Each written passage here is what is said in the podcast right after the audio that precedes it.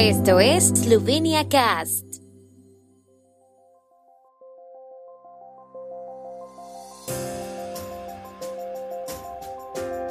Noticias. Andrianich nombrado ministro de Transformación Digital. Embajador iraní convocado por declaraciones del primer ministro Yansha sobre la masacre de 1988 en Irán. Consejo de Estado veta ley de enfermedades transmisibles. Empresas eslovenas triunfantes en licitaciones de defensa de la Unión Europea. El primer ministro Yanis Yansha nombró a Mark Boris Andrianich presidente del Consejo Estratégico para la Digitalización para encabezar la próxima Oficina de Transformación Digital como ministro sin cartera, dijo la oficina del mandatario. Andrianich tiene actualmente un doble rol en Uber como jefe de política de seguridad para Europa, Medio Oriente y África y jefe de política pública para Europa Central y Oriental. Yansha dijo que la transformación digital era un proceso exigente y estratégicamente importante que requiere coordinación interministerial. El Ministerio de Asuntos Exteriores convocó al embajador iraní en Eslovenia por la reciente declaración del primer ministro Yanis Yansha sobre una masacre en 1988 en Irán que la semana pasada llevó a Irán a convocar a la embajadora de Eslovenia allí.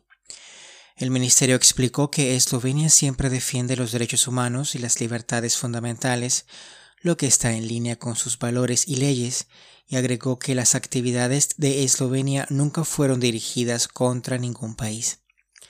El alto representante de la Unión Europea para la Política Exterior, Josep Borrell, dijo que cualquier miembro de la Unión Europea puede tener su propia postura sobre un tema determinado, pero incluso cuando preside la Unión Europea, la postura no presenta la posición de la Unión Europea. El Consejo de Estado, la Cámara Alta del Parlamento, vetó las enmiendas a la Ley de Enfermedades Transmisibles que la Asamblea Nacional aprobó la semana pasada para reemplazar las disposiciones que han sido derogadas por la Corte Constitucional.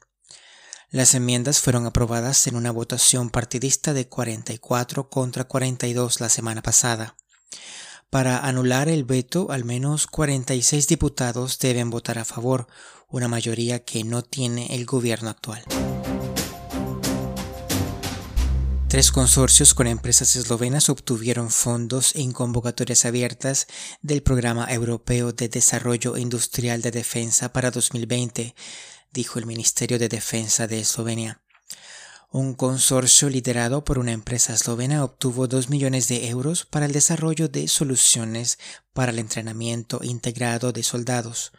Cuatro empresas forman parte de un consorcio liderado por Austria que ganó 8.3 millones de euros para el desarrollo de un sistema de reconocimiento químico, biológico, radiológico y nuclear y una es parte de un consorcio liderado por Dinamarca que recibió 7.1 millones de euros para investigación en inteligencia artificial.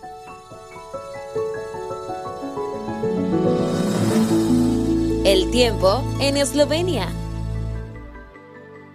El tiempo con información de la ARSO, Agencia de la República de Eslovenia del Medio Ambiente. La jornada de hoy será soleada y calurosa. Por la tarde se fortalecerá un viento de sur a suroeste. Las temperaturas máximas serán de 30 a 36 grados centígrados.